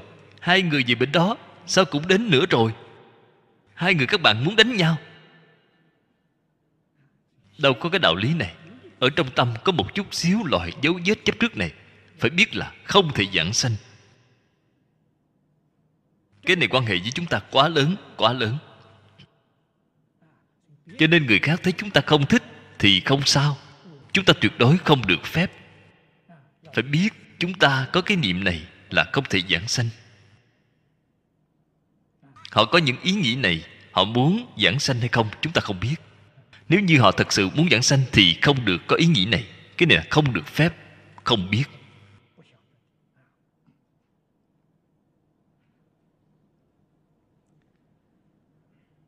Đây là có vô minh mới biến thành chúng sanh. Có vô minh rồi mới sanh phiền não. Phiền não gì dò ngày càng nghiêm trọng. Thế là càng ngày càng đọa lạc.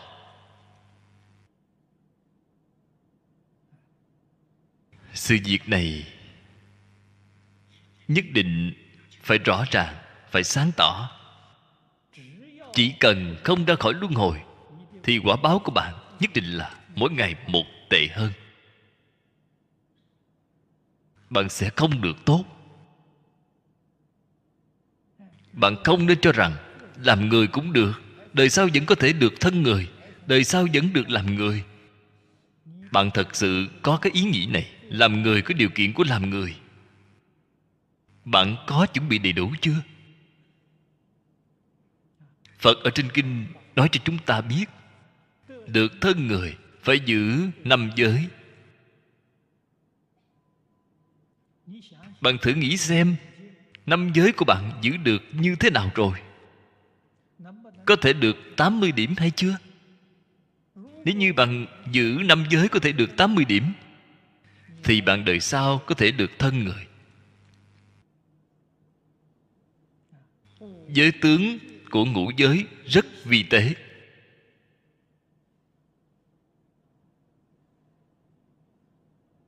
Không sát sanh, ta chưa có giết người.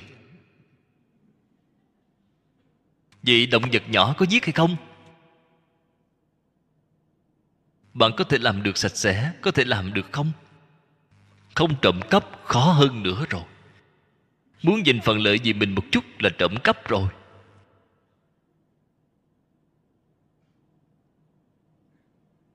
Trộm cắp ở trên kinh phật nói hay, gọi là không cho mà lấy.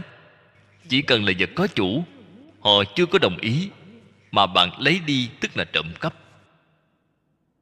Vô cùng vi tế, rất khó thọ trì.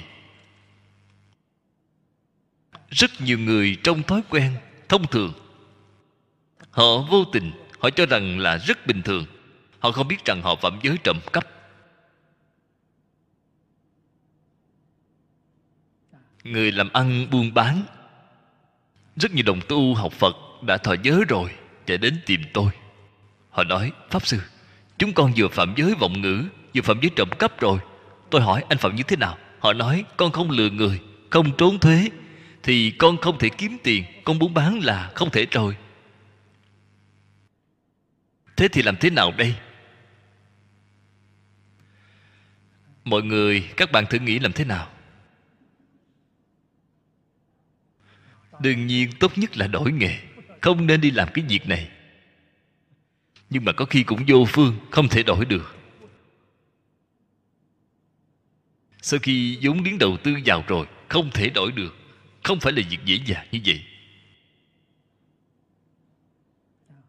Chúng tôi ở đài loan. Có một vị đồng tu, việc kinh doanh của ông không tốt. Làm gà rán KFC chi nhánh của ông có hơn 20 chi nhánh.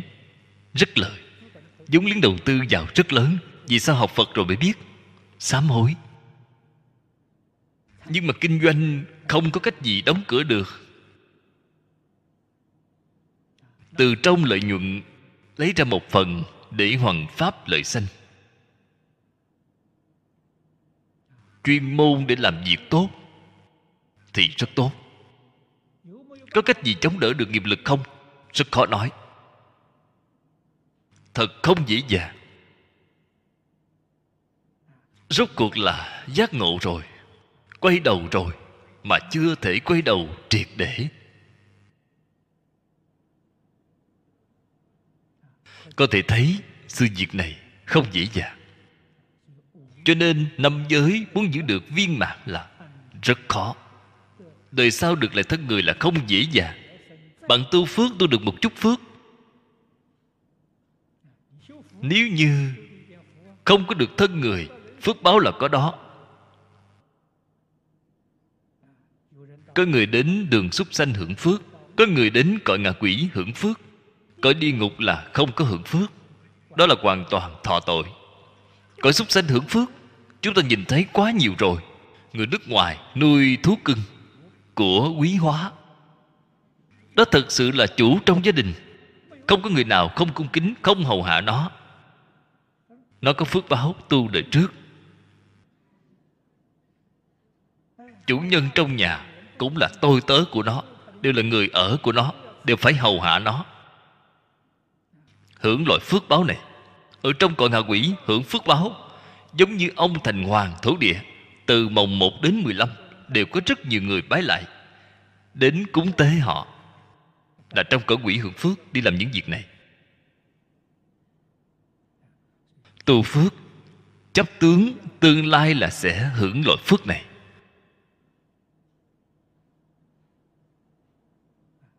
Những đạo lý này, những sự thật này chỉ có ở trên kinh điển phật nói thấu triệt. Chúng ta không thể không tin không thể không tiếp nhận. Nếu không thì bản thân nhất định phải chịu thiệt thòi. Như thế thì cũng đã nói rõ cho chúng ta, lục đạo không ở được. Nếu ở cái nơi này, đời sau không có được thân người, thì là ngạ quỷ súc sanh. Nếu tạo tội nghiệp nặng hơn một chút, liền vào địa ngục rồi. Ba đường ác đi vào thì rất dễ dàng, mà trở ra thì quá khó quá khó. Cho nên ở trong lục đạo, phật nói không sai, là lặng hợp mãi. Ở trong lục đạo, nơi nào là quê hương của bạn vậy? Ba đường ác là quê hương. Bạn đến ba đường thiện là đi ra du lịch. Thời gian rất ngắn, lập tức liền quay trở về rồi. Các bạn thử xem kinh địa tạng liền biết ngay, bồ tát địa tạng khó khăn lắm mới độ được một chúng sanh đến cõi người. Ở cõi người chưa được mấy ngày, họ lại trở vào rồi. Một tháng ở nhân gian là một ngày ở cõi ngạ quỷ. Một năm ở nhân gian là 12 ngày ở cõi ngạ quỷ. Trở về trong cõi người, sống được 56 năm, chết rồi lại đi. Thì cõi ngạ quỷ chưa được mấy ngày vừa mới nhìn thấy bạn đi ra, sao bạn lại về rồi? Chính là cái tình trạng này. Cho nên không ra khỏi luân hồi, thì ba đường ác là quê hương, nhân thiên là đi ra du lịch. Bạn mới biết được, sự đáng sợ của lục đạo luân hồi. Chúng ta đời này gặp được cơ hội là cơ hội lớn. Trăm ngàn muôn kiếp khó được gặp chúng ta gặp được, phải hạ quyết tâm. Nhất định phải ở trong đời này vĩnh viễn, thoát khỏi luân hồi, cầu sanh tịnh độ. Sự việc này, ai ai cũng có thể làm được. Như thế chúng ta, chủ nhật tuần sau này, cư sĩ tô sẽ đến báo cáo với mọi người. Gần đây, ông niệm phật, trợ niệm tiễn giảng sanh được bảy người và có một súc sanh giảng sanh là một con mèo. Cũng niệm phật giảng sanh, súc sanh cũng niệm phật giảng sanh. Đây đều là sự việc trước mắt, sự việc gần đây nhất. Ông đến báo cáo cho mọi người, các bạn nghe. Nhân chứng, vật chứng đều ở trước mắt. Một chút cũng không giả. và lại giảng sanh cái sự việc này. Muốn đến lúc nào đi, liền đi lúc nấy. Không có. Thật sự là tự tại.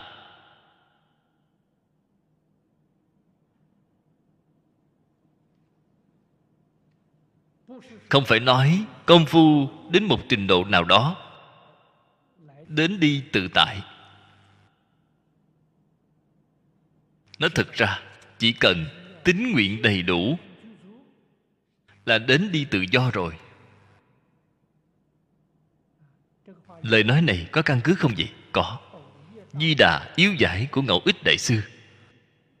Ngẫu ích đại sư đã nói, có thể giảng sanh hay không là quyết định ở có tính nguyện hay không. Phẩm vị cao hay thấp quyết định ở công phu, niệm phật sâu hay cạn.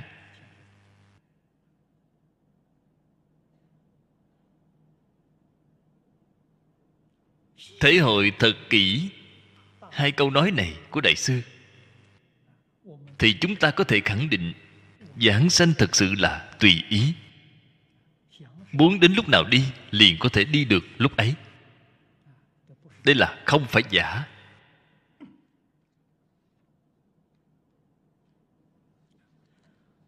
Nhất pháp giới giả, nhất chân pháp giới giả, tập pháp giới dạng tượng xâm la nhi chân như tách thị nhất giả, tức nhất thiết đồng thể chi ý. Mấy câu này dưới đây dễ hiểu. Đồng thể là đồng một tánh thể. Nếu biết được tình trạng chân thật của tất cả pháp, thì không có pháp nào là không phải có, không đồng thời câu nói này là tổng nguyên tắc, tổng cương lĩnh. Nói có không đồng thời, chính là nói dạng pháp nhất như, chính là nói dạng pháp không hai.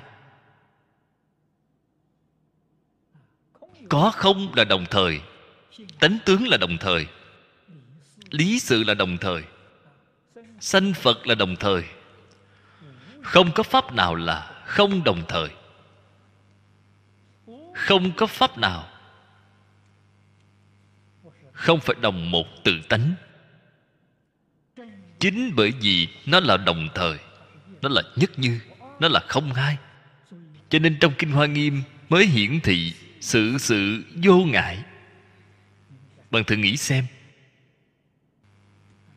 Nếu như không phải đồng thời, không phải nhất như, thì sao có thể sự sự vô ngại được?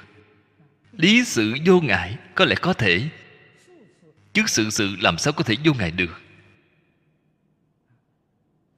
Chính là bởi vì tất cả pháp là đồng thời, là không hai, là nhất như, cho nên hiển thị ra được sự sự vô ngại.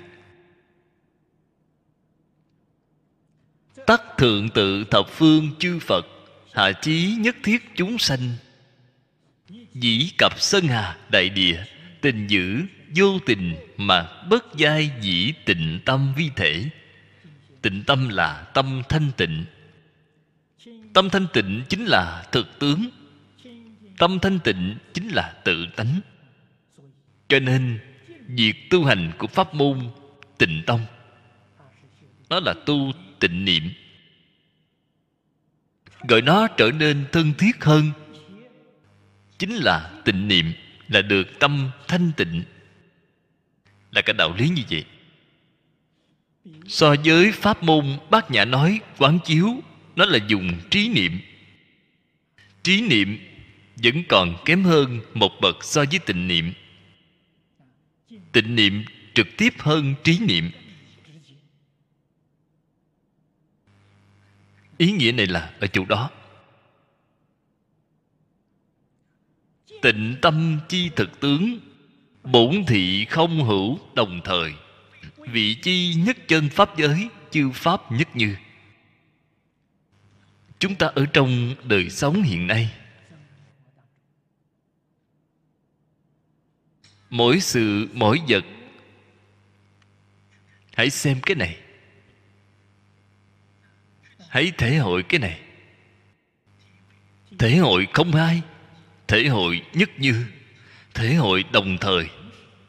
Bạn hãy từ trong cái này mà thể hội. Dùng công phu như vậy.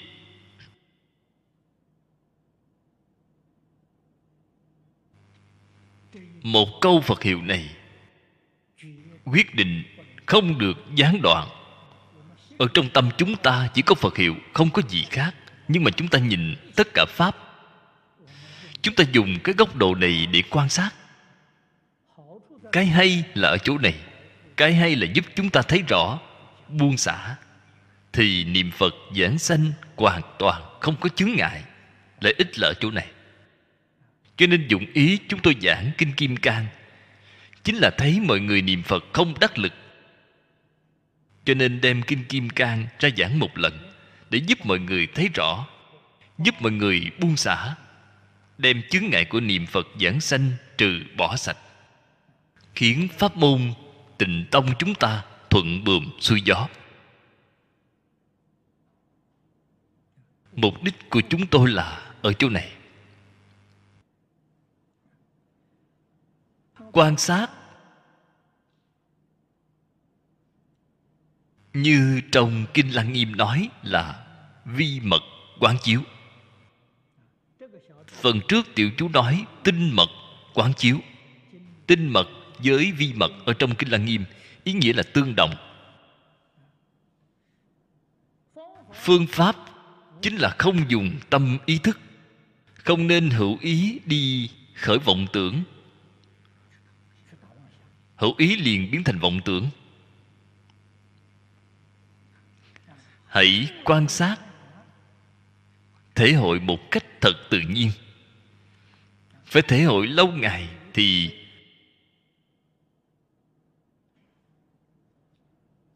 công phu liền thành tựu ngay.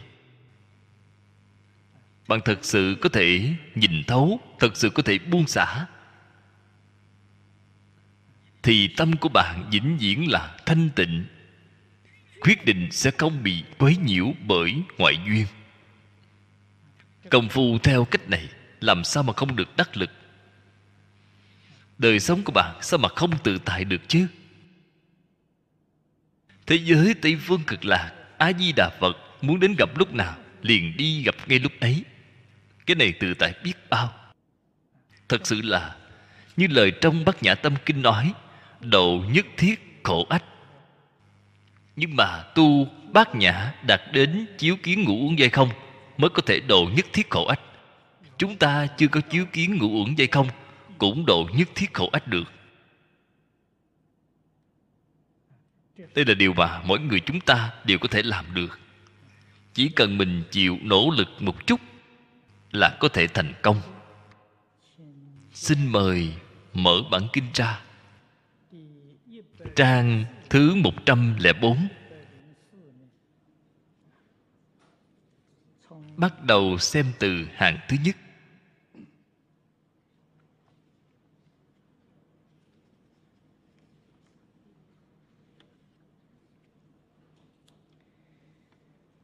Phía trên giảng đến nhất chân pháp giới. Giảng đến chư pháp nhất như đây là tinh hoa ở trong kinh đại thừa. Cũng là giáo nghĩa quan trọng nhất. Chúng ta tu học. Cái cần muốn biết chính là sự việc này. Gọi là bồ tát chứng quả cũng là chứng được cái sự việc này. Vì thế, sau khi chúng ta nói xong phần trước, phần sau lại dùng thí dụ để chứng minh khiến chúng ta đối với sự việc này có thể thâm nhập, sáng tỏ hơn một chút. Ở trong đây vì chúng ta nói ra đồng thể,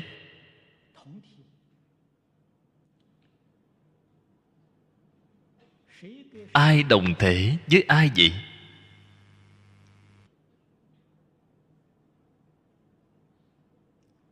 Tất cả pháp đều là đồng thể.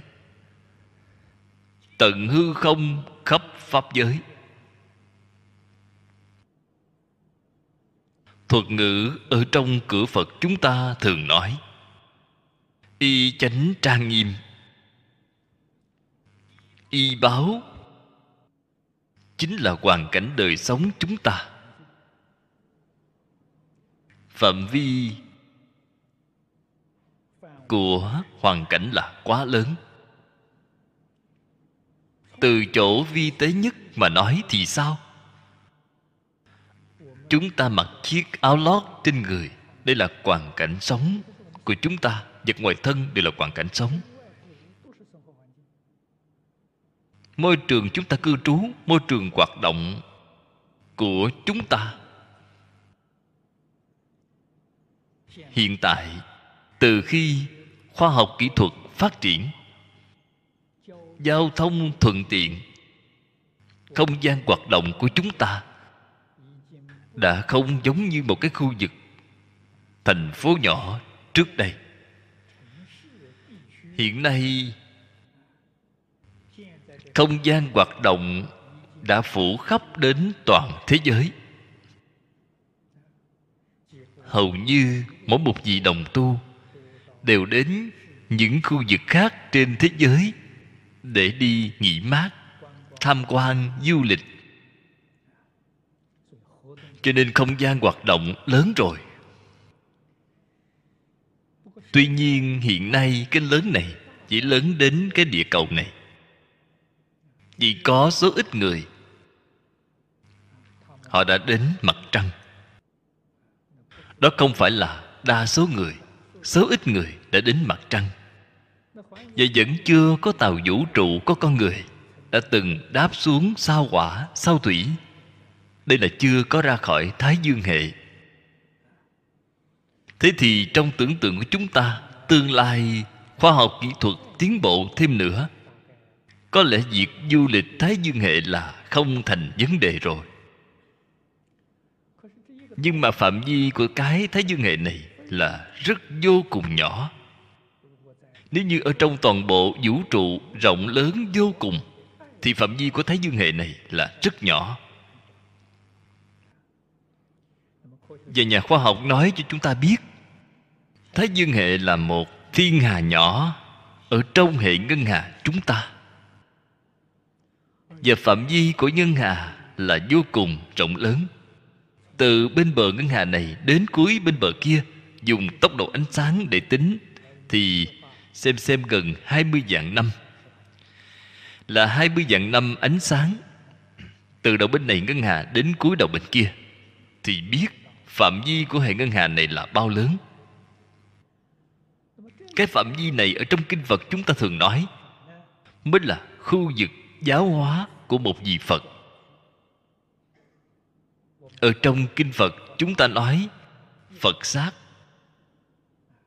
một cái phật xác, một cõi phật.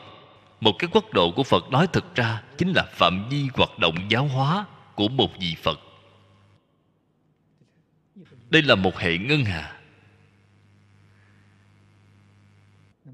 Đây là chúng ta trước đây, người thông thường đối với lời trong kinh điển nói đều là thể hội như vậy. Nhưng mà chúng ta thử xem.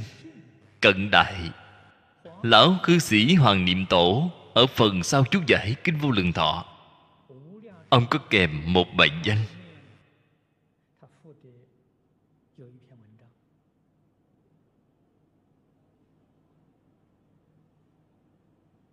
bài văn này cũng là bài ông đưa cho tôi từ bắc kinh. Chúng tôi sao chép phụ ở phần sau kinh này. Đây là cách nhìn của ông cách nhìn cũng không phải không có đạo lý. Là cách nhìn có đạo lý. Ông là một người học khoa học. Ông dạy môn điện vô tuyến ở đại học thiên tân. Ông là một nhân tài khoa học kỹ thuật. Và theo cách nhìn của ông, cái hệ ngân hà này nó thật ra chính là ở trên kinh phật chúng ta gọi là một đơn vị thế giới thế cái này là vĩ đại rồi, cái phạm vi này là quá lớn. Chúng ta biết, một cái tiểu thiên thế giới là một ngàn đơn vị thế giới. Như thế thì nói cách khác, phải một ngàn cái hệ ngân hà mới là một cái tiểu thiên thế giới. Một ngàn cái tiểu thiên thế giới mới là một trung thiên thế giới. Một ngàn cái trung thiên thế giới mới là một cái đại thiên thế giới và một cái đại thiên thế giới là phạm vi hoạt động của một vị phật. Nếu như đem một ngàn nhân với một ngàn, là nhân với một ngàn, là mười tỷ cái ngân hà. Mười tỷ cái hệ ngân hà mới là một phật độ. Khu vực giáo hóa của một vị phật là phạm vi hoạt động của một vị phật. Đây thật sự là quá lớn quá lớn rồi chúng ta quả thật không dám tưởng tượng. Khoa học hiện đại tuy rất tiến bộ, vẫn chưa phát hiện được 10 tỷ cái hệ ngân hà. Vẫn chưa có thể thấy ra được. Bạn mới biết, quốc độ của phật là bao lớn. Quốc độ của một vị phật chính là một cái tam thiên đại thiên thế giới, chính là một cái lục đạo luân hồi các vị nên biết? Đỉnh trời của đơn vị thế giới là sơ thiền. Tiểu thiên là nhị thiền. Trung thiên là tam thiền. Đỉnh trời của đại thiên thế giới là tứ thiền. Cho nên một cái đại thiên thế giới chỉ có một cõi trời tứ thiền. Nó có một ngàn cõi trời tam thiền cho nên có mười tỷ cõi trời sơ thiệt con số lớn như vậy.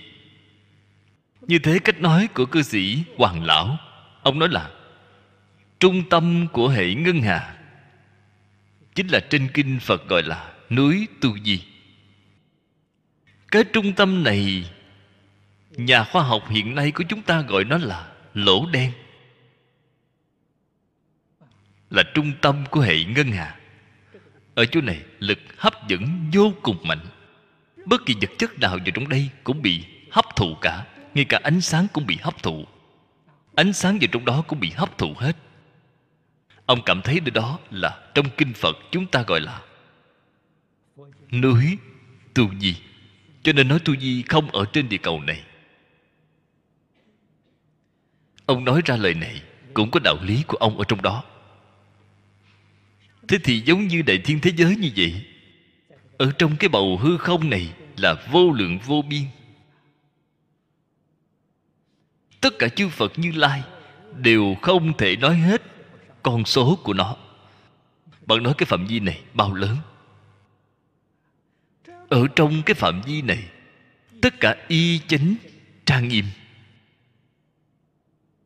Cái y báo này chính là hoàn cảnh vật chất chánh báo chính là thân thể. Chúng sanh hữu tình đều đồng thể. Chúng ta đồng thể với phật. Chúng ta đồng thể với tất cả chúng sanh. Đây là điều chúng ta nhất định phải hiểu. Cho nên ở chỗ này, dùng một cái thí dụ để nói rõ. Đây là cổ đức thường nói dùng vàng, cùng đồ trang sức làm thí dụ. Lấy vàng, thí dụ cho thể. Dùng đồ trang sức, thí dụ cho tướng. A ni tho pho a ni tho pho a ni tho pho.